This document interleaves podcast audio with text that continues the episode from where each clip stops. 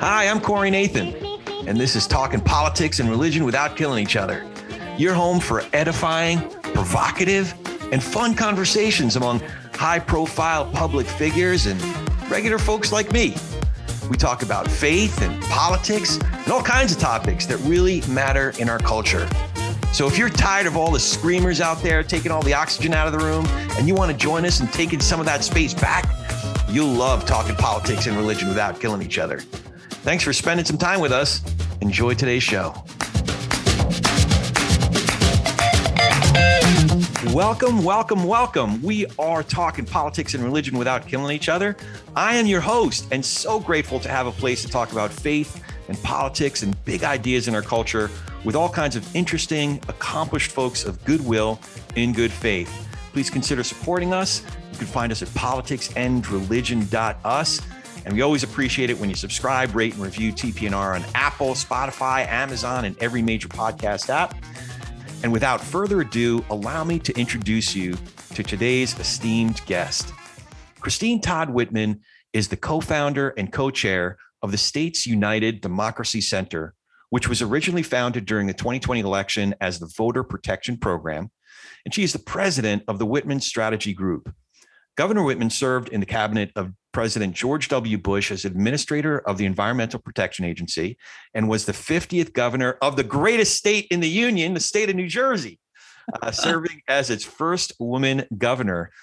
Governor Whitman also serves a number of nonprofit organizations, including as chairman of the American Security Project and vice chairman of the trustees of the Eisenhower Fellowships.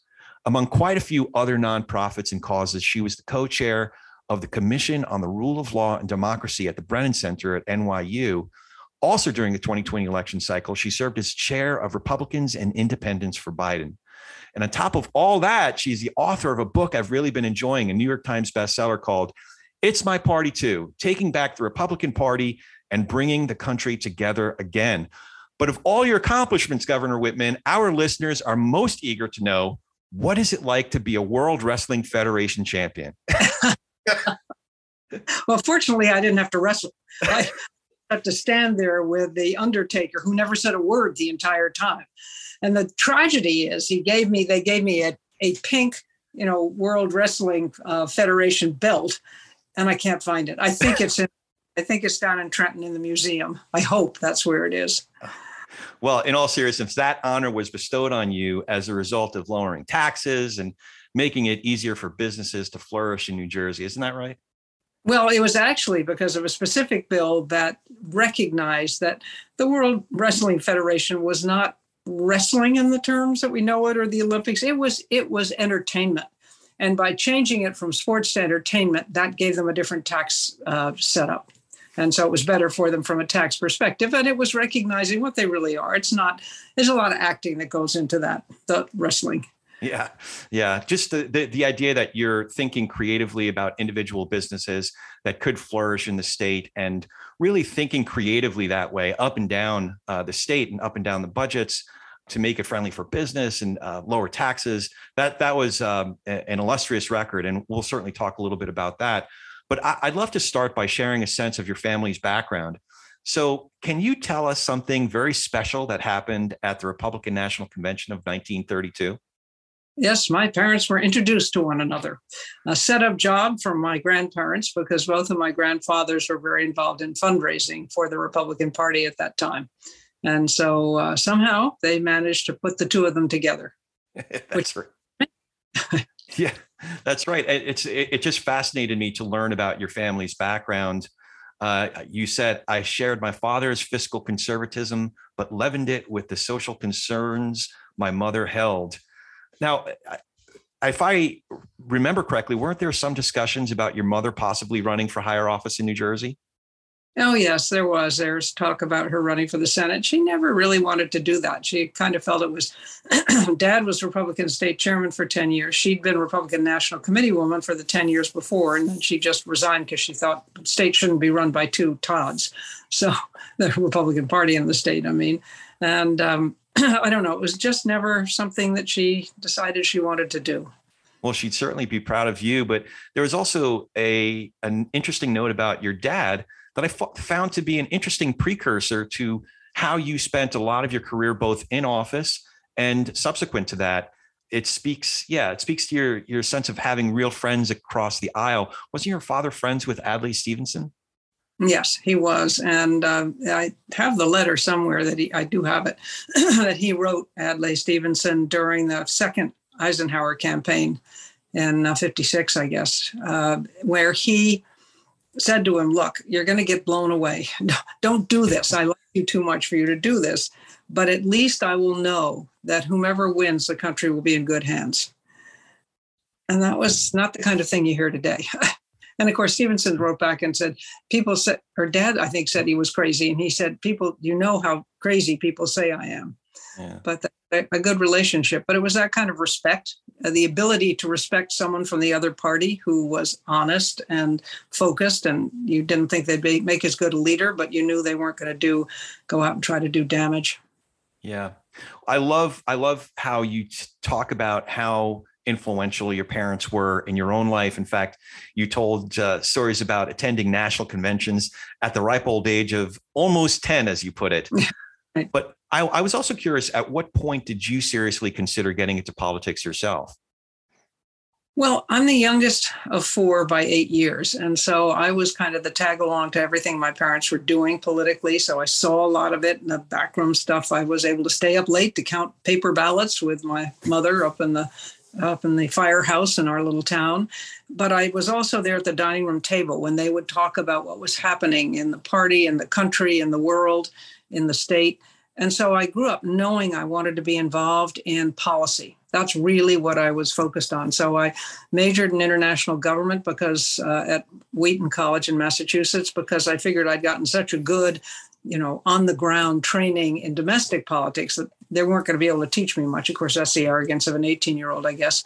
Um, but I where my hole was was in international government. So that's what I majored in. And I didn't know what I was going to do. I was thinking maybe I'd go to the State Department, something like that, after I graduated. And things just happened to fall in line that I was able to, that I got into the political party part of it instead, and then and then got onto and I was able to do issues there even. Yeah, I remember, uh, and I didn't write this down, so so forgive me if I'm getting some of the details incorrect. But I remember there was an uh, you you displayed an enterprising spirit. You pitched an idea. I forget who it was in uh, was it the Nixon administration? Uh, it was Rog Morton. Yes, he was a congressman from Maryland. He was also the Republican national chairman. And I was in Washington at the time, uh, working for Donald Rumsfeld at the Office of Economic Opportunity. And I had been thinking it was you know 1968 1969 then uh, when we were having the race riots in the cities and the anti-vietnam protests and kent state had happened and we had a, a burgeoning senior citizen movement coming. And i was trying to figure out why weren't these people using the political process to get to their aims rather than being out on the street. And so i thought the best thing you could do is go out and talk to them ask them. And so uh, it was a luncheon that my father came down to as Republican state chairman of New Jersey with the other state chairman, and Morton was there. And again, with the brashness of a 21, 22 year old, I guess I was at that time, I just went up to him. He, dad introduced me to him, and I said, I had this great idea that we ought to be out listening to groups of Blacks, college students, and senior citizens and finding out why is it that they're not using the political process. And he said, Fine, you're hired. And I had a wonderful time. I was very lucky. I got to design my own prog- program, travel around the country, listening to the disparate groups in different, very vastly different places, and just listening.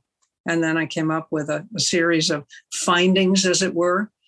Um, and really, a lot of it was just, hey, uh, these people, particularly the kids, because they were at that time, anybody that protested Vietnam was looked on as a traitor. And why were they protesting? And they were really protesting because the country wasn't living up to their ideals, the ideals that they thought it should stand for. It wasn't that they hated the United States, which a lot of people said, you know, get out of the country, you really hate it.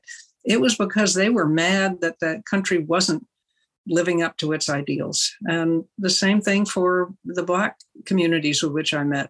Uh, they were feeling left behind. So I found a lot of common ground with Republican principles in those groups. And I pitched it that we really ought to be reaching out to them. If you want them to be part of what you're doing, then you have to make them welcome.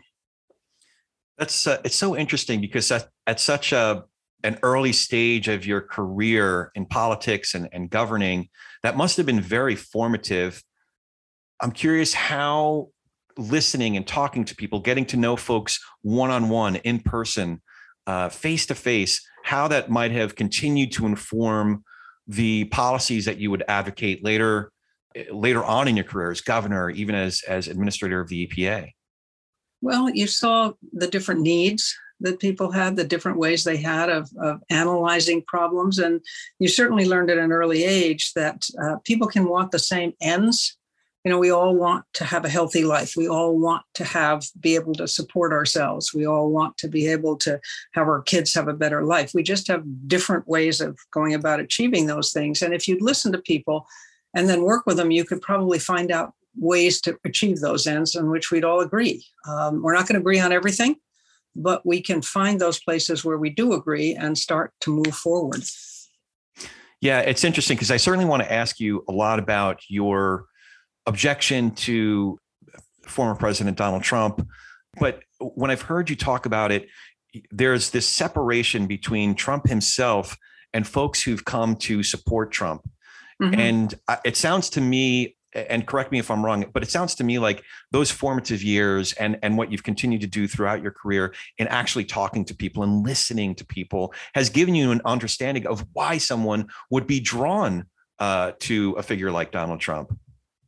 Yeah, no, that's true. I can understand why people were frustrated that Congress was being so, well, so inactive, as it were. Even though they were passing lots of little bills, they weren't addressing the big issues that uh, the people were concerned about taxes, inflation, at that point, jobs. The economy wasn't doing that well. They didn't think Congress was listening. And that was their big gripe. And I could understand how they would get to that point of saying, listen, I want anybody who's going to just throw these guys out. Just tell me somebody who's going to make decisions and be hard and, and fast on it. Um, my objection to Donald Trump was I had known him and worked of him, well, worked with him sort of uh, when he was had to work with him when he was at Atlantic City. And what I saw there was not a man with the morals or scruples that I would want in the presidency, because one of the things he was noted for, and you could see it again and again, was refusing to play his full bills. And when he was finished, for instance, with the casino, his big casino in Atlantic City, he'd never do it directly. He'd get his people to do it for him. But they called in all the little guys, the plumbers and the electricians, whom they had pressed really hard to get things done fast, move things along. And then they just blatantly told them, we're going to pay you pennies on the dollar. And you can sue us. You'll probably win, but you'll be totally bankrupt by the time you do. Uh, that just is not the character of a person I think should be leading the United States of America. So, you know, I could separate out that from the people who were supporting him because uh, they just didn't know him in the same way. Uh, I was upset by what they were willing to disregard when they were told things. It's like what you see now with people who are still fighting the 2020 election when it is very clear we should be celebrating it. I mean, in the midst of a pandemic with administration that had been saying, well, Donald Trump had been saying it for years, since 2016 and before, that you know elections we couldn't trust the system. And certainly from 2016 going into it, he said the only way he'd lose was if he if it was stolen. And now people are st- even though we've had 60 plus 70 cases, depending on how you look at them, that challenging the election results in various states, all of them have been thrown out, save one, which had nothing to do with corruption. It had to do with a minor infraction.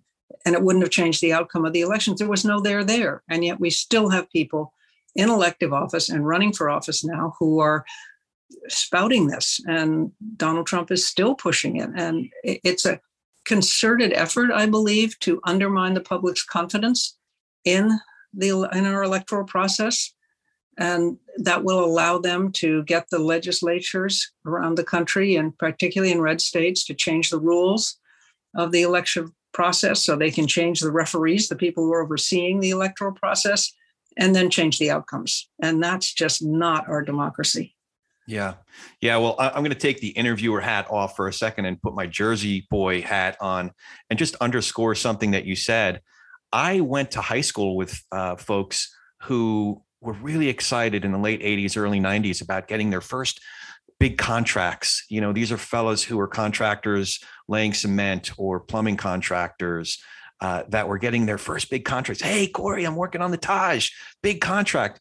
But I know fellows who got those contracts and then subsequently lost their businesses, uh, lost their their homes, lost their marriages because they did these big contracts. They met their payroll. They sacrificed. They did great work, only to be get you know either not paid at all or paid 30 cents on the dollar only after fighting for it for months and months, if not years afterwards. So I, am glad that you, uh, you, you, know, that that was pretty close to the time that you were um, you were governor of of New Jersey. So you would certainly know even better than I would.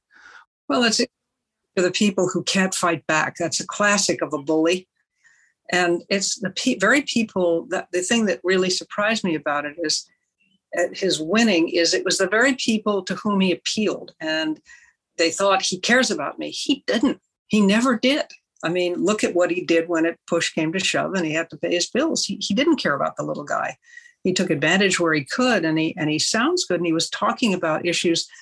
I have a lot of friends, or I know many people who are still Trump believers. And yes, some of his policies absolutely address the issues of importance. China, for instance, I would argue that it should have been a, a when you put on restrictions on anything, it should have been he should have gone after intellectual property because that's where we were really having a problem rather than putting on um, you know tariffs on foodstuffs and things which really hurt our american farmers. And then we had to take money out of other programs of the federal government to make them whole. Um, you know he did take on some of the issues that needed addressing but he did it in such a backwards way that it ended up i think doing more harm than good and often I just wanted to take a quick second to tell you about another show I think you'd really like 70 Million, an investigative documentary podcast from LWC Studios. Did you know 70 million American adults have a criminal record? 70 million. I didn't know that. I also didn't know about something called offender funded justice which is basically when legal systems are paid for largely by exorbitant fines levied against people who are arrested even before they're tried. These and other fascinating and revealing facts about our country's intertwined legal systems provide greater knowledge and understanding thanks to 70 Million's deeply reported episodes. Over the first three seasons, the Peabody nominated narrative series has chronicled how remarkable people around the US have transformed legal systems and entire communities in the process. 70 Million's fourth season, the latest from the series, delves into how police, jails, and prisons become the catch all for unattended social ills and forgotten populations. It takes on the big questions we must answer as a society about who we are and who we pretend to be when it comes to achieving liberty and justice for all. Seasons one through four are available now. Take a listen and subscribe or follow wherever you listen to podcasts. For more, visit 70millionpod.com. So it's seven zero using the actual numbers, but the word million spelled out. 70millionpod.com. I did want to ask you about your political career uh, in, in New Jersey and I, I was just looking at your numbers and I, re, I remembered this back then because I was still in New Jersey when you ran against Senator Bill Bradley. And then mm-hmm. uh, I was still in New Jersey and voted for you for your first term as governor. Thank you. Uh, yeah. Uh, it was all, it was all because of, actually those races were pretty close. So it might've been because of me. Oh, very, very close. Actually with Howard Stern in that first race. Oh, wow. How about that? So I was curious about that though you know, you came very, very close to unseating Senator Bill Bradley in that first election. Why do you think you had so much success against someone who was a very, very popular senator? Because he'd lost touch with the state of New Jersey. He'd gotten too involved with the Washington insiders, and he, I think, had been too uh, too convinced that he was going to be the next Democrat presidential nominee. He had won his first reelection by uh, over 16 percentage points. So I don't think he figured he had to do anything. And of course, it was a time in New Jersey, as you'll remember, when Governor Florio had raised taxes on everything, including toilet paper.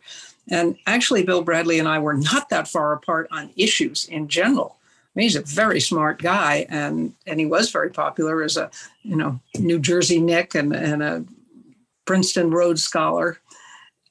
But he just never would address that issue. And I kept hammering him on the taxes in New Jersey, which was, I mean, he was absolutely right. Uh, senators have nothing to do with local taxes, with state taxes. And every morning I'd wake up and say, when is he going to get up and say, I hate taxes as much as the next person? Couldn't quite say that because of his tax reform bill, but um, you know, I, I, I have to, I can't double, I can't second guess the governor. I don't know the budget the way he does, and I have to respect what he has to do. I would have had very few issues then, but he never did that. He never felt he had to.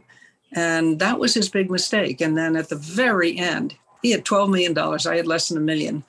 But at the very end, he ran an ad that had him sitting behind his desk in Washington talking about some, I don't remember what it was, major issue, esoteric issue in Washington. And then kicking back at the very end, putting his feet up on the desk, and he had his basketball sneakers on. And it was sort of as if he was saying, you know, I don't care about your issues in New Jersey. They don't really matter. This is what's important to me. And, and I, that was, I believe, why many of the Democrat voters did not come out uh, to vote for him. They just were mad. Right, right. Now, your next election was uh, you were successful in unseating the sitting governor, Governor Florio. Mm-hmm. Uh, side note, by the way, I, I was interested to see that uh, later on, you and Governor Florio had opportunities to work together, to collaborate uh, yeah. on certain issues, co-wrote articles on important issues together. But so you, you, what do you think it was that finally put you over the top so that you won that election? I think it was by like one point, wasn't it? One point. You know, I think it was finally getting the people to believe that I meant it when I said I was going to reduce the income tax by 30% in three years. It was a combination of he was very unpopular at the time because of all the taxes that he had raised. I think about 16 taxes that he'd increased the fact that I was talking about reducing the size of government in order to control spending, or least talking about controlling spending. I didn't get all of the public employees mad at me then. Next next election they were, but I I actually won the county where the most of them live in Mercer County the first time around, not the second.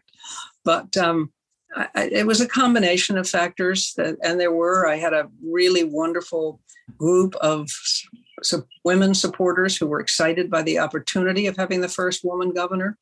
And, um, you know, things just worked out. I worked hard at it. I had built up a lot of um, support in the interim years between running for gov- for Senate in 1990 and running for governor in 93. So I'd been around the state a lot and spent a lot of time raising money for local candidates and helping them with issue development. And so got to know people in different parts of the state, up and down the whole the whole state which, as you know, can be very divided. The South is perpetually wanting to uh, disband and become a separate state. Uh, but it was, uh, I think it was a combination of those things. And then my daughter did a great ad at the end of the day because uh, she did a radio ad, and it, it, was a tough campaign. Florio's campaign manager were Paul Begala and um, James Carville, and they had just won with Bill Clinton. And I saw Paul Begala afterwards, uh, a couple of years later, and he said, you know, we didn't know how you were going to how you survived that because we didn't want people not to vote for you. We wanted them to actively dislike you.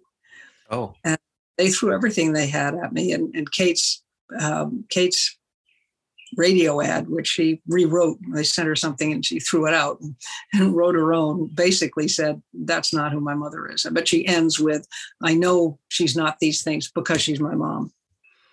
That's neat. Now, now your your time as governor was really interesting to me. I just personally, some some of the most compelling leaders are often Republican or conservative uh, uh, politicians or, or leaders that are able to operate effectively and get work done in more blue leaning states. Like today, we have, say, Charlie Baker in Massachusetts or Larry mm. Hogan in Maryland. You were certainly one of those governors.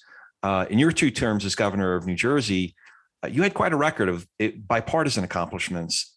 Uh, there was one though that it was sort of a, a precursor to what's happening now. Uh, there was an in, instance uh, with regard to abortion. In your book, you said uh, you came to the conclusion that sadly, as you put it, they were more interested in having an issue than in saving the lives of unborn children.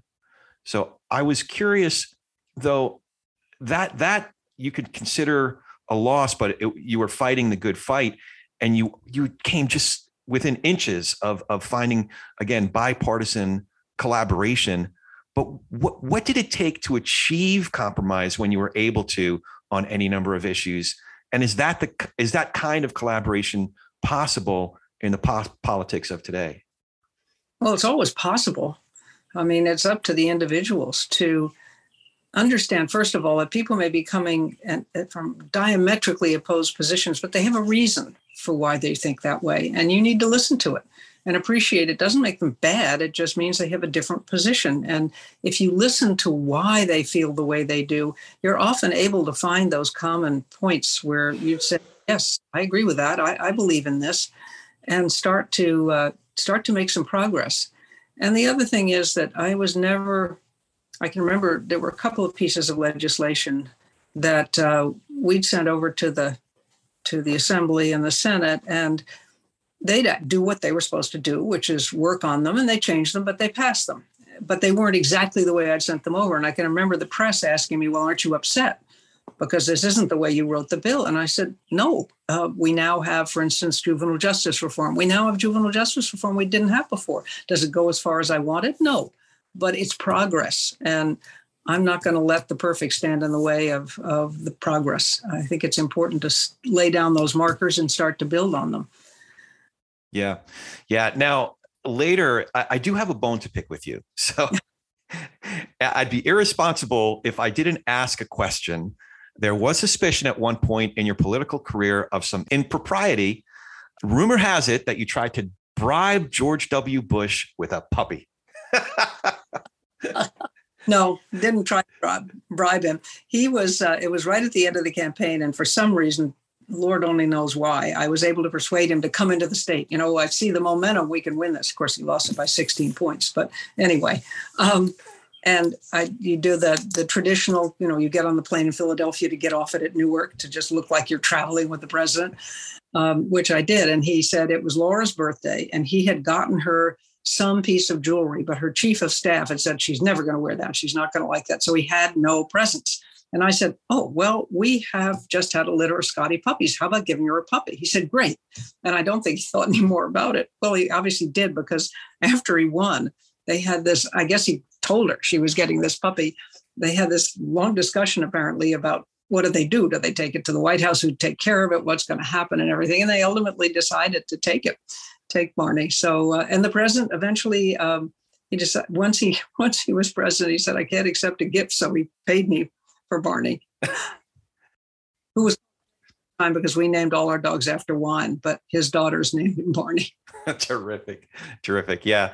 So obviously, I, I, was I was kidding about that. He it was funny how you told the story because he he was concerned that it might look uh, suspicious, and you know, right. he insisted on paying you for Barney. Everybody loves Barney, so so.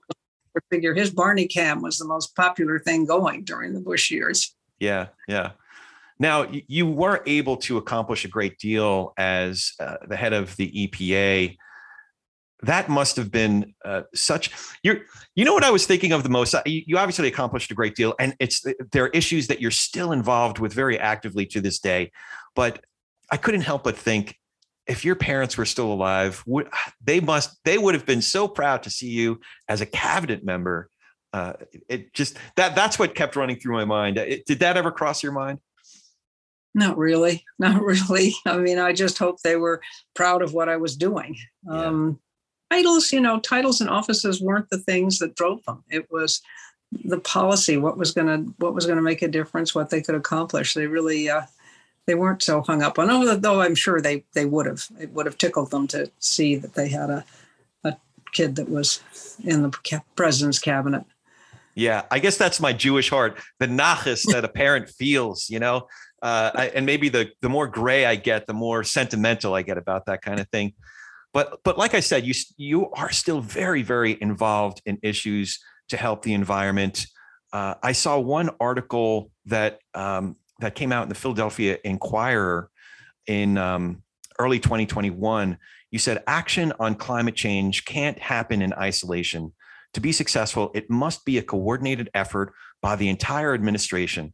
Biden's first executive orders are only the beginning of the actions his administration will need to take, but the technologies and opportunities are there for us to build on as a country. So, first, we're almost a year and a half into the Biden administration. I'd love for you to give us your assessment of how you think they're doing so far. Well, they haven't been able to achieve as much as I would have hoped. Um, obviously, they're knocked off course by a whole bunch of things uh, between the coronavirus and the economy and the war and things that were beyond their control and things within their control. It's been a up and down year, shall we say. The big thing and the most important thing to me, or the first really important move, was to put in a I don't like the term czar, but someone who was overseeing in the White House, overseeing addressing climate change with the focus on ensuring that every department and agency knew they had a role to play in dealing with it. Didn't matter whether you were in housing or education uh, or healthcare. You, there are things you could do within that portfolio to help reduce carbon emissions and greenhouse gas emissions. And that's really important because for a long time, everything was siloed and people thought, okay, environment, that's just EPA or maybe NOAA, you know, in the Department of Interior, and we leave it to them. No, it's it's everybody and it's up and down the food chain, starting with your house, your own home, building up to your municipality and the county and the state. They're all things that we can and really should be doing in order to address this, what is a critical issue. It is a national security issue. It's not something to be taken lightly. And it's always ironic to me that it was Ronald Reagan who first put climate change on the agenda of the National Security Council. He wasn't a big believer that humans had much to do with it, but he could see that there was something happening and we needed to be aware of it. So, um, you know, those kinds of things continue to be of great importance the administration is doing, EPA is quietly trying to undo some of the damage that was done in the previous administration as far as rolling back various uh, protections on the environment in water and air. But again, climate change has become such a political issue that it's really going to be solved, I think, in the states and the localities. When you have RGGI, which of which we are a part now, New Jersey back in to that, which is the Northeast regional governors agreeing on how to go a path forward to try to reduce carbon emissions. The Western governors have the same thing, and eventually we'll either have a cap and trade program or a carbon tax, uh, something that will help uh, set a price on carbon so we can start to really assess it. And because it costs us billions of dollars every time we have one of these major storms, uh, wildfires,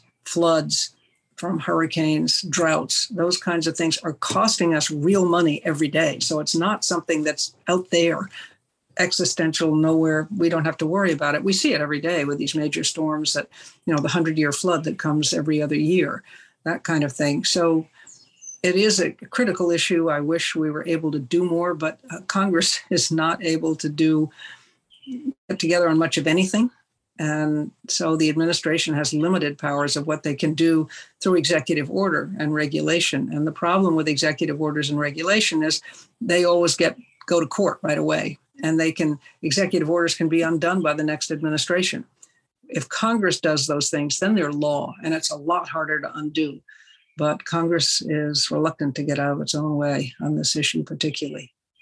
From what I've read of of articles that you've put out, it strikes me that you've thought about this on the micro level and the macro level, the local as well as the world worldwide level. Uh, one piece that you put out just earlier this year, you co-wrote with Leon Panetta about ocean-based climate action. Right. I was hoping that you could tell us a little bit about what, what is ocean-based climate action, but also what it seems some of the some of what you were advocating for in that piece seems so doable. So I was curious what the resistance to implementing some of the changes, uh, such as reducing the emission, emissions from maritime shipping.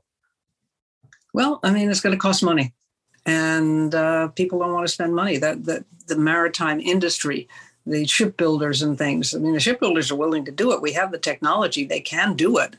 It'll add something to the price, but not irrevocably. And it's the considering the impact it would have on overall emissions, it's critically important. We can do these things. And what we have to understand is this whole approach. First of all, we have to get out of the mindset that we've had for so long that it's a or. You either have a thriving, healthy economy or you have a clean and green environment. And that's just not true. And we've proven it over and over again, have all the statistics about how the economy grows and thrives when you are focusing on cleaning up the environment, the impact that it has. Certainly, we saw it here in New Jersey on the Jersey Shore when we cleaned up the oceans and were able to resuscitate a bunch of shellfish beds uh, here in the state while I was governor. Um, you know, those things have real world impact. And but it's more that you know the camel's nose under the tent flap. If you let them in here just for a little bit, they're going to take off, and you're not going to be able to get anything back. Uh, and that's not true. That's not what our history shows that we have done. Uh, and it also is, it flies in the face of this idea that you can't have a growing economy. And what we should be doing is figuring out we're going to transition out of fossil fuels. We are. I mean, even the major utilities, isn't a major utility doesn't have some renewable, some money eh, some for renewables in their portfolio and aren't doing more and more with wind or tidal or sun with and with solar panels. Uh, they all have them. They can do this. They know it. But what we have to recognize that if we do that, Joe Manchin's a perfect example. He's going to be against it because his his state, their economy is based on mining coal. And you're not going to take a 45, 50 year old coal miner whose entire history and family history has been in uh, mining and turn them into a high tech IT person. But what they can do is they can build anything. I mean, we're nobody's better than this country at at being able to be innovative and to and to build things. And so, uh, what we need to do is okay. This is where government steps in, and on the one hand, you can start to make it more expensive to or in more regulations on mining coal for everybody's good. And on the other hand, you you put in incentives to bring manufacturing businesses to those areas that are going to be losing the jobs the most again, it's something we've done before. We've transitioned from an agricultural to a manufacturing society, then manufacturing to technology society. Uh, now we need to get a little bit of that manufacturing back again. For sure. Yeah, I your your policies are the policies that, that you advocate for are not only doable, uh, they're they also strike me as practical uh, and the transition seems like a sacrifice, but it also opens up all kinds of opportunities on the individual okay. level who can transfer their skills uh, to you know the the bigger level of just uh, overall job creation. I, I did want to talk about some of the other uh, very pressing issues, uh, but these some of these issues it they're not things that you just started talking about over the last year or so. Uh, your book, It's My Party Too, is from 2005. All right. Yeah, it makes a strong case to resist uh, what you refer to as the extreme elements that were asserting influence on the party, on the Republican Party. At one point, you sum up the imperative by saying, quote, if moderates don't rally around the core principles that have long defined Republicanism, the extreme right will run away with the party. Again, this is 2005. Uh, mm-hmm. Preventing that troubling fate will take the emergence of radical moderates. So you were clearly concerned about this back then, but did you ever imagine what began to take over the party about 10 years after you wrote those words? I didn't think it was going to be this bad or happen this fast. Uh, and the problem is, you see the same thing happening on the left with the Democrats, with the far left pushing them to places that just are not reflective of where the American people are. And so, you know, up until recent cycles, and I mean the last couple, the average voter turnout in primaries has been 10%. Those means those are the most partisan people who tend to be more on the extreme, making the choices for you for November. And then when people got to the congressional, when Congress was top of the ticket, 34% turnout. Presidential, we think we've done a bang up job when it is over 55. Uh, those are pathetic numbers. A democracy or democratic republic that we have doesn't ask a lot of you, but it does ask you to be informed and to vote. And we've just gotten lazy. We also don't teach civics anymore in the schools the way we need to. So it's it, we've allowed this to happen to ourselves, and I, I am surprised at how deep it has gotten this fast. Because I know a lot of people who are still struggling with is it true about the 2020 elections? Are some of these stories that I'm hearing accurate? Uh, and then they're not sure. And yet there are others who absolutely don't want to hear anything to the contrary. And you kind of have to say, okay, we're just never going to be able to to handle this part the, the way out when you're way out on this extreme right or left.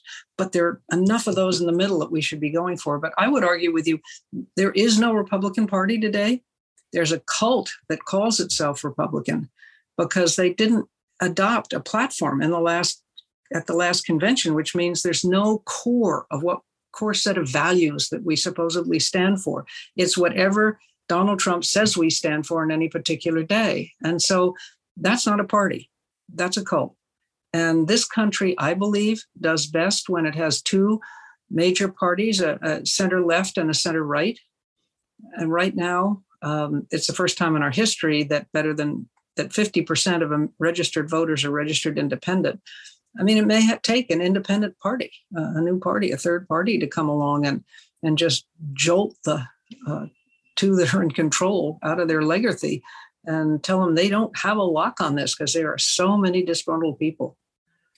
That's interesting. I have heard you in interviews uh, as recently as at least late 2021, if not earlier this year. And you have eschewed a little bit the possibility of starting a third party. Uh, the way you've said it, and again, I'm just remembering off the top of my head, right. is it's it's basically it's a long shot. And it is a long shot. It, it still is today. But if we don't, if things continue to slide away from us the way they are, we have a lot of people running for office at all different levels who are deniers, who are those who still say the 2020 election was stolen, who believe that January was 6th was just another day at the Capitol. And, and those are people who don't believe in our political system. And the concern is you really want them in a position of making decisions about our elections and how they are going to be uh, overseen. If you that's what you want, if you're comfortable with it, okay. But because we at States United, and I'm kind of speaking for States United, don't, and myself, we don't take positions on candidates per se, but we do put the information out there so people can look and see. And it's right down to the municipal level. And what we've seen in many states is once the deniers have control of legislatures, they're passing legislation that takes away the oversight of elections and the administration of elections from the people who are trained to do that, from the secretaries of state, from those in ELEC and the election law enforcement commissions, and handing it to the partisan legislatures and basically setting it up so that they can say, oh, we think there was something wrong over here in this election. Therefore, we are going to nullify the votes and we're going to tell you who won. That's not democracy. That's not the way our country runs, but it's very real and it is happening today. And there are over 300 pieces of legislation now that would do that kind of thing, take away oversight of the elections. And then there are all these other bills that are pending that, you know, are to fix the problem. There is no problem. We the 2020 elections were safe, secure, and accurate, proven again and again. There were no Chinese who were overseeing the election and shifting the ballots who which is the irony there is somehow they were really really smart and they only changed it at the presidential level because if you look at some of these this is happening down ballot republicans all won. But somehow they were able to do it just for the president it, it, it boggles the mind and i am still trying to figure out okay how do we really deal with this uh, because you know you had what 70 million people who voted for the president. You still have a vast majority of those who identify as as republicans saying that the election was stolen. Joe biden is not the real president.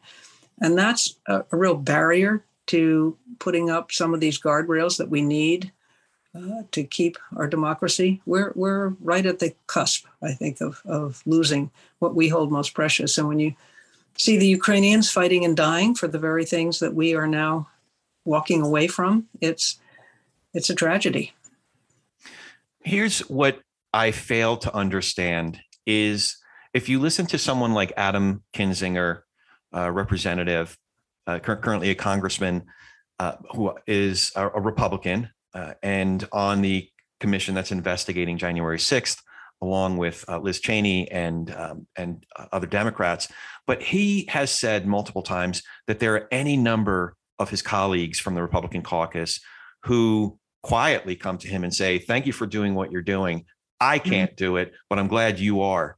I don't, I have a representative here. We're California's 25, but we'll be California 27 in the 2022 election. Right. Um, and he voted that night to overturn Pennsylvania's election. The next day, uh, January 7th, to uh, overturn Arizona's election. Mm-hmm. And he's continued to say things basically to appease the radical part of his base, his Republican base. I don't understand that thing. Is there such a pressure cooker between uh, a media environment and uh, political environment, uh, starting at the top with Donald Trump? I just don't understand how there aren't more Adam Kinzingers and Liz Cheneys. Can you help me understand that? Well, it's disappointing because what it is, it reflects the fact that they'd rather hold on to their jobs than their principles. And uh, the radical or the far right votes. Moderates in the center, we get complacent. We don't always do what we should do, which is get out and vote. And so they know that, particularly for Congress, that the, with the redistricting, their districts are red or blue. There are, I forget how many, but it's a pitiful number of congressional districts across the country that are actually competitive. Um, and so what they do is only appeal to that extreme. And they are so afraid that if they stand up, that they'll lose their job. And the last thing in the world they can think of is losing their job. And there are a couple things we can do to fix that. But I've always said that my belief has always been if you tell the public who you are, how you're going to approach the issues, and be honest, say, look, you're not going to agree with me on everything, but at least you'll know how why I'm doing it. And you'll know how I'm coming to this particular position. And I think you get more votes. You may not win by what you won with by before, but you can win under those circumstances. Um, I know I've done it a couple of times. Um, you know, it, it, holding on to those principles is more important. Of course, I happen to believe term limits would be a very good thing in the Congress, uh, legislative branches everywhere. But you know, if we had open primaries, for instance, um, that is a way to ensure that the candidates have to speak to everybody if you have ranked choice voting, again, they have to speak to everybody under those circumstances. Those are some of the changes we could make in the states, um, of course, along with trying to ensure that we have a process that doesn't allow for the really terrible gerrymandering you see that goes on across the country. But um, it'll be easier, I think, to pass some of those other laws. And we've had them in certain states, and they're working just fine. Washington State, Maine, they both have ranked choice voting and uh, they they're happy with it. I'm curious how that would come. I'd love to get somebody like Sarah Isgur in here. I know this is a passion of hers uh, to get more ranked choice voting or open primaries. Is that something that States United Democracy Center is going to be working on after this election cycle, or are you already working on it? Um, well, who knows? I mean, right now we are very involved with trying to protect the democracy we have through things like holding accountable those who were part of the riots. Um, we were the one, I think, among the initial ones who went to the California bar and said that they really needed to do something about John Eastman. We wrote a lot of the uh, case that was brought against the Proud Boys and Oath Keepers in Washington, D.C. Uh, we were amicus on that. We've been amicus on a number of cases. We're working hard to work with and support election officials who are trying to protect the vote and trying to ensure that every legal voter gets to vote and their vote gets counted, um, trying to push back against some of these laws that are being passed that, that make it more difficult. So that's where our focus has really been. I think if you inter- if you actually did a, a poll of people at, rank, at States United, you'd find they were supportive of both of those things, but that hasn't been a big push right now. Right now, one of the things we are doing is we are publishing the list across the country of deniers running for office and not saying don't vote for them, but just saying, understand these are people who don't believe in the process we have now. They're not comfortable with it. And again, as I said earlier, if you want to vote for that person, okay, but understand what you're voting for. And uh, that's where we really are, have our focus at the moment. Yeah, I now I I love how the States United Democracy Center describes itself. We are more than a think tank; we are an action tank. Right. It's great. But uh, so, as an independent whose favorite caucus in Congress is the Problem Solvers Caucus, one of the most heartening set of events I've seen in American politics, in at least the last decade, if not more, was the series of talks lifelong Republican leaders like like you, uh, late Colin, General Colin Powell, John Kasich, and Meg Whitman gave at the 2020 DNC. But I, I was I was curious if you can give us a little bit of background about what went into that. Why did you ultimately endorse now President Biden? But also, what kind of price did you have to pay for taking such a stand? Well, again, I was one of the fortunate ones. I wasn't in office and I wouldn't have cared really anyway. I was so concerned of the damage I saw Donald Trump doing to our democracy, his disregard for the rule of law, his feeling that the Constitution was just an inconvenient document, that they could do anything, breaking through the guardrails that we've had on what we always assumed was uh, normal behavior, uh, such as interfering with cases in the Justice Department, that there should be, and there always has been, a separation. You don't have your sons and daughters making money off the you being in the White House. That that's something that uh, that we used to have policies on. I mean, we didn't have to have hard policies. It was just understood. This is the way things work. Um, I co-chaired with uh, Preet Bharara a task force for the Brennan Center on uh, dem- the rule of law and democracy. And we made numerous suggestions about how to just put those guardrails in place, things that we used to take as, as regular behavior. But was we dealt with that after John Kennedy appointed Bobby Kennedy. We've done this kind of thing before. Uh, term limits. We did that after it was always assumed after George Washington that two terms was it until Franklin Delano Roosevelt. And so we had a constitutional amendment we've done this before, and um, I was just very, very concerned about what I saw, and I wanted, and also what he was doing internationally. He was isolating us, and you know, to say that we weren't going to live up to our our agreements in NATO, that we weren't going to be there to defend others. He was right in saying that they that other NATO countries should pony up more money to support NATO. Okay, that's fine, but you don't say, well, I'm going to walk away from the whole thing. Um, our allies didn't know if we were allies anymore, if they could trust us.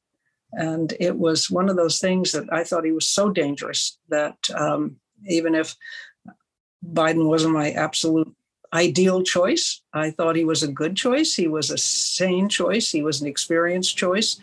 And I think he has been very stable throughout a very unstable. Not all the decisions have been good. Lord knows that getting out of Afghanistan was a disaster, but he's he's done other things that I think he's he's gotten some things through. The the uh, infrastructure bill was tough to get through, but that was bipartisan. He got that through. He's he's held the NATO countries together over Ukraine in a way that Putin certainly never thought was going to happen. So there are pluses and minuses with everybody, with anybody in office but um, I would never regret not supporting Donald Trump. Yeah, yeah, no, it, to, it, that's fair. To your point, it's it's a mixed record, but I know uh, you don't have to question um, uh, President Biden's integrity the way. Right. That you know everything on a daily basis. It was amazing to me the capacity that he had to uh, uh former President Trump just like how, how are you able to get that many statements let alone lies in a single day so as there were in the first few years i mean no it's amazing to me uh, how it just went goes right over people's head i don't know if you remember but early on he said something to the effect of don't believe what you see believe what i tell you and for anyone to accept that is just mind-boggling to me. You know really you're going to accept if he looks out the window and says it's raining when the sun is out um, you're going to believe that? You're going to accept that? Because that's basically what he was asking for. That's the stuff of dictatorships. And then i look at some of the governors. I mean i'm watching what's happening in florida now with ron desantis. And to have withdrawn support money for a new complex uh, one of the stadiums that was actually going to help uh, provide some uh, some fields and things for young people because the team had called into question uh, or actually come out in support of some form of gun control. We have we used to have freedom of speech in this country, and to use government as a tool in that way is very dangerous. It's what Hugo Chavez did and does. It's what uh, Orban does, and and to see also so many of our Republicans and this president loving dictators, it should scare everybody. Yeah, governing by retaliation or governing uh, and own the libs governing philosophy isn't really a, uh, governing philosophy at all. Uh, now, I did have a just a couple more questions, but I, I do want to underscore something that's uh, so central, so important. You co-wrote a piece with Miles Taylor in the New York Times in late 2021. Uh, you said in that piece, we cannot tolerate Republican leaders in 2022 or in the presidential election in 2024 refusing to accept the results of elections or undermining the certification of those results should they lose. To that end, concerned conservatives must join forces with Democrats on the most essential near term imperative blocking Republican leaders from regaining control of the House of Representatives. Now, you're collaborating with Miles Taylor, among others, uh, with the Renew mm-hmm. America movement. So, who right. are some of the candidates that you are supporting? Because it's not just Democrats that you're supporting, you're also supporting pro democracy Republicans. Right. Like there's, you know, those who will, who have stood up, who have have stood up for the for the country. There's a whole list. We published a list of 10 Republicans and 10 Democrats at the very beginning of RAM that were um, people who supported democracy and should be, we felt, supported in this elect- coming cycle. You know, as we, we started as being just Republicans, about 150 former Republican elected officials who wanted to get the Republican Party back to the center. But we quickly figured out no, that's not the answer. We need everybody back to the center. So we need to support both sides of the aisle. And we have those candidates there uh, that list, and we're continuing to publish lists like that, and also of the ones that we think do not deserve to be in office. I mean, Marjorie Taylor Greene, eh, she doesn't deserve to be in office. Uh, I loved, I don't know if you saw it today, where she was claiming that, um, I forget now who it was, who was trying to stop us from eating hamburgers. It's um, Microsoft chair, uh, founder, Bill Gates and and that he was doing this all in a peach tree dish. A peach tree dish.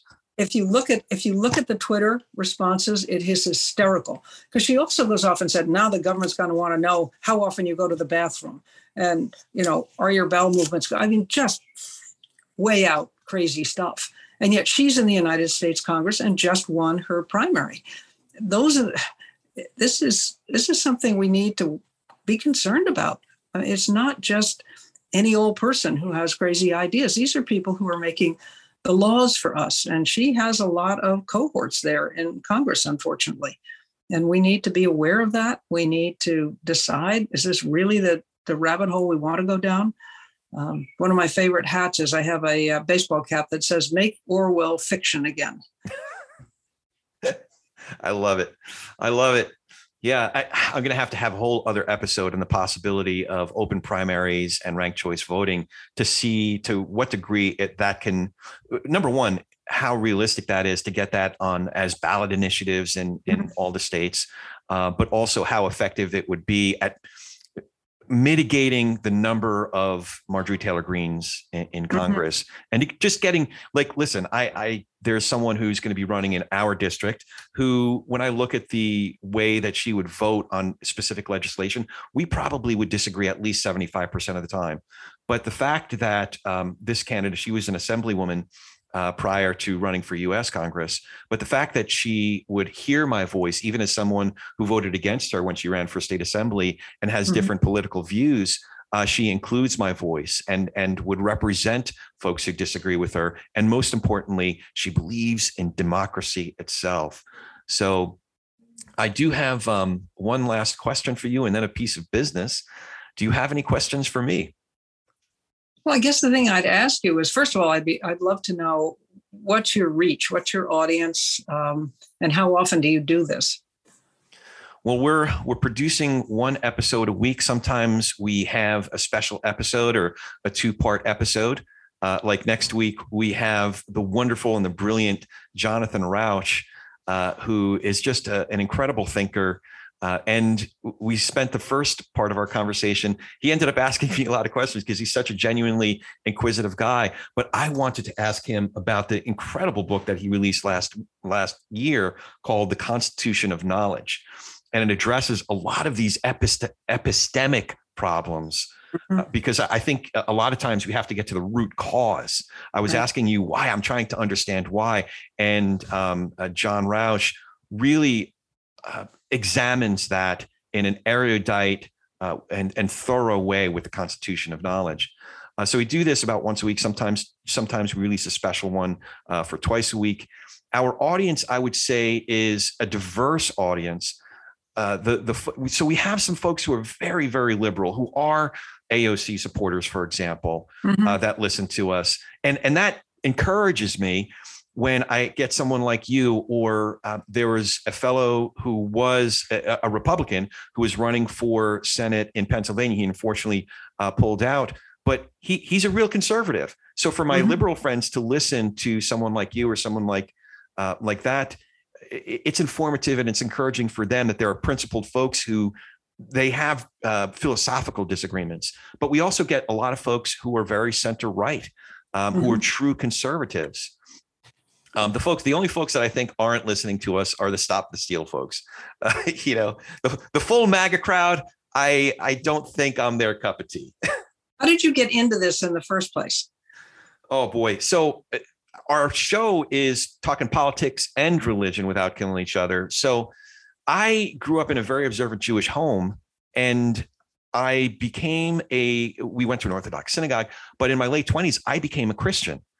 So there were two things that happened there. One is I had to talk to my family and, and my friends and the people I was going to synagogue with about why I became a Christian. Very difficult conversations about religion and theology. Um, but over time, there, there were a lot, many years of fraught, fraught conversations, but there were still conversations, and we were more committed to our relationships as a family and friends than we were to proving each other, proving a point or winning an argument but then as a Christian, I started going to a church uh, where I wouldn't say it was a fundamentalist church, but a lot of people with fundamentalist views went to that church. And a lot of it was very much at odds with what I was reading in the Bible, with mm-hmm. a theology, a Christian theology. Right. Uh, oftentimes it, it, was an idolatry of sorts. And, and, certainly it's just metastasized now in the age of Trump. The, and I had to have difficult um, conversations with my uh, brothers and sisters from church uh, my, my friends, my people I was doing a Bible study with about, hey, do we really value what says what it says in the Bible, or do we value the socio social or political position first, and then try to back Scripture into it? Mm-hmm. So that's those conversations with my friends from church about political thing, social and political things, um, religious conversations with my the people I grew up with. Um, I've been having these conversations my whole life avocationally. So a year and a half ago, right before the 2020 election, we just start, decided to start recording some of these conversations and sharing it with uh, with other mm-hmm. people. So longer story than you asked for, but that's it, actually it's quite interesting because I've just been asked by some members of our church and our minister if I would do some conversations with her about how religion has shaped my outlook on uh, on politics and government and to get people in to, to talk about that. I mean, and I must say, I'm with you. I sometimes when I see these people with their hateful messages who wrap themselves in the Bible, I want to go, what Bible are you reading exactly? I mean, seemed to me from what I've read and my understanding of Christ is he welcomed the sinners. He opened his arms to them. Uh, he didn't read people out because they were gay or because they were different skin color. Uh, you know, we're all brothers and sisters in Christ, and uh, it's just interesting to me that the timing is interesting because I just got asked to to do this with her, with our minister, and uh, we'll be doing it. Oh, that's terrific. That's that's really encouraging. Uh, I, I appreciate that. Um, yeah, I appreciate that thought. If there's any way that I could be helpful, if, you know, I'm I'm happy to do it. That's. I may call on you as the expert, but you know, one one just one statistic that might make you feel better about life is that better than 70% of the American people would rather ensure that every legitimate vote is recorded, is counted, than have um, their own candidate win. But on the flip side, another, and this just boggles my mind, today, families would rather have, they're more comfortable with their child marrying someone of a different religion than of a different political party. I believe it. I yeah. believe it it's tragic. That's that's at the heart of the work that we're trying to do here. We're trying to remember uh, how to rehumanize instead of dehumanize folks that we disagree with. There's that tendency to hear, you know, Tim Keller talks about how you, you could go into any number of church groups or Bible studies and literally read the Sermon on the Mount word for word and then get kicked out for sounding like a, a liberal socialist or something. But uh, before we go, how can folks find more information about you, the States United Democracy Center, the Whitman Strategy Group, and all the great work that you're doing? Well, it's statesuniteddemocracycenter.org and uh, whitmanstrategygroup.com. Terrific. Yeah. So, uh, really encouraging work. Statesuniteddemocracy.org. And uh, Governor Whitman, I just, I just really want to thank you. This was what a treat, what an absolute joy it was, and edifying and encouraging. And I'm just really grateful to have been able to spend some one-on-one time with you. And uh, yeah, thank you so much for doing this. Well, thank you. And thank you for what you're doing. I mean, these kinds of things are important. And, you know, sometimes we uh, dismiss the impact, uh, the cumulative impact of individual behavior. And the more you do these things, the more that message gets through, that that gets carried out into the community. And so you're really making a difference. Thank you. Oh, I appreciate that. I appreciate that. And as always, if you dig what we're doing here, please hit that subscribe button, leave a review and comments wherever you get your podcasts, and tell a friend about Talk Politics and Religion without killing each other. You can find us at talk politics and religion.us politicsandreligion.us. Support our program. And uh, now I just want you to go talk some politics and religion with gentleness and respect and have a great week. Thank you for joining us today. If you dig what we're doing here, it is super easy to follow us. You can go to our site, politicsandreligion.us. That's with the and spelled out, A N D. Politicsandreligion.us. And we're on all the socials at TP and R Pod. You know, TP and R Pod for Talking Politics and Religion Pod. And here's a big way you can support us by becoming one of our patrons. You can even become a producer or executive producer of our program and have a lot more say in who we bring on, the kinds of questions we explore, or just help us keep the lights on. But mostly, we really appreciate you giving us a listen. So, for the whole team here at Talking Politics and Religion Without Killing Each Other, thanks for hanging out with us. We'll be back in a few days to do our little part in Tikkun Olam.